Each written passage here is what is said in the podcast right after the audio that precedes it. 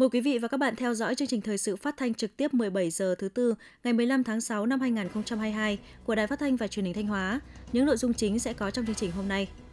Đồng chí Đỗ Trọng Hưng, Ủy viên Trung ương Đảng, Bí thư tỉnh ủy, Chủ tịch Hội đồng nhân dân tỉnh Thanh Hóa đi kiểm tra tình hình thực hiện nhiệm vụ năm 2021 và 6 tháng đầu năm 2022 tại huyện Đông Sơn. Cục Thuế tỉnh Thanh Hóa đã tổ chức hội nghị tuyên dương doanh nghiệp doanh nhân thực hiện tốt chính sách pháp luật thuế năm 2020 và 2021. Phần tin thời sự quốc tế, WHO sẽ cân nhắc ban bố tình trạng y tế khẩn cấp đối với bệnh đậu mùa khỉ. Mỹ tìm cách khôi phục xuất khẩu ngũ cốc của Ukraine. Sau đây là nội dung chương trình.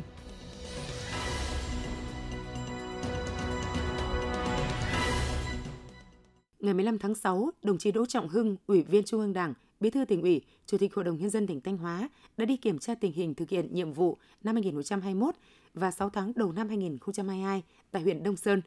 Cùng đi có các đồng chí Nguyễn Ngọc Tiến, Ủy viên Ban Thường vụ, Trưởng ban Nội chính tỉnh ủy, Lê Anh Xuân, Ủy viên Ban Thường vụ tỉnh ủy, Bí thư Thành ủy, Chủ tịch Hội đồng Nhân dân thành phố Thanh Hóa, Đầu Thanh Tùng, tỉnh ủy viên, Phó Chủ tịch Ủy ban dân tỉnh, lãnh đạo Văn phòng tỉnh ủy và các ngành cấp tỉnh, phóng viên Đức Đồng đưa tin.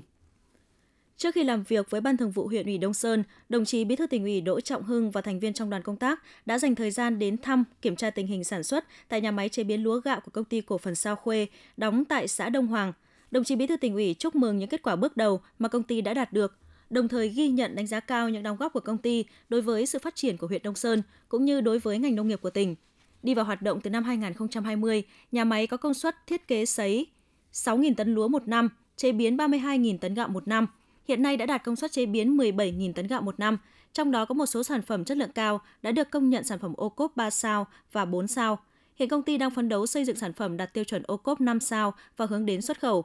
Đồng chí Bí thư tỉnh ủy nhấn mạnh, từ một tỉnh thiếu lương thực, đến nay Thanh Hóa đang duy trì sản lượng lương thực hàng năm khoảng trên 1,5 triệu tấn, không chỉ đảm bảo an ninh lương thực trên địa bàn mà còn có một phần để tiêu thụ hàng hóa trong nước và tham gia xuất khẩu. Trong định hướng phát triển của tỉnh Thanh Hóa giai đoạn 2020-2030, nông nghiệp công nghệ cao được xác định là một trụ cột kinh tế quan trọng, có yếu tố nền tảng đối với sự phát triển bền vững của tỉnh. Hiện nay, lúa gạo vẫn đang là sản phẩm nông nghiệp chủ lực của tỉnh. Những năm tới, cùng với việc duy trì ổn định sản lượng, Thanh Hóa chú trọng đến việc nâng cao chất lượng và giá trị của sản phẩm lúa gạo. Để đạt mục tiêu này, bên cạnh các yếu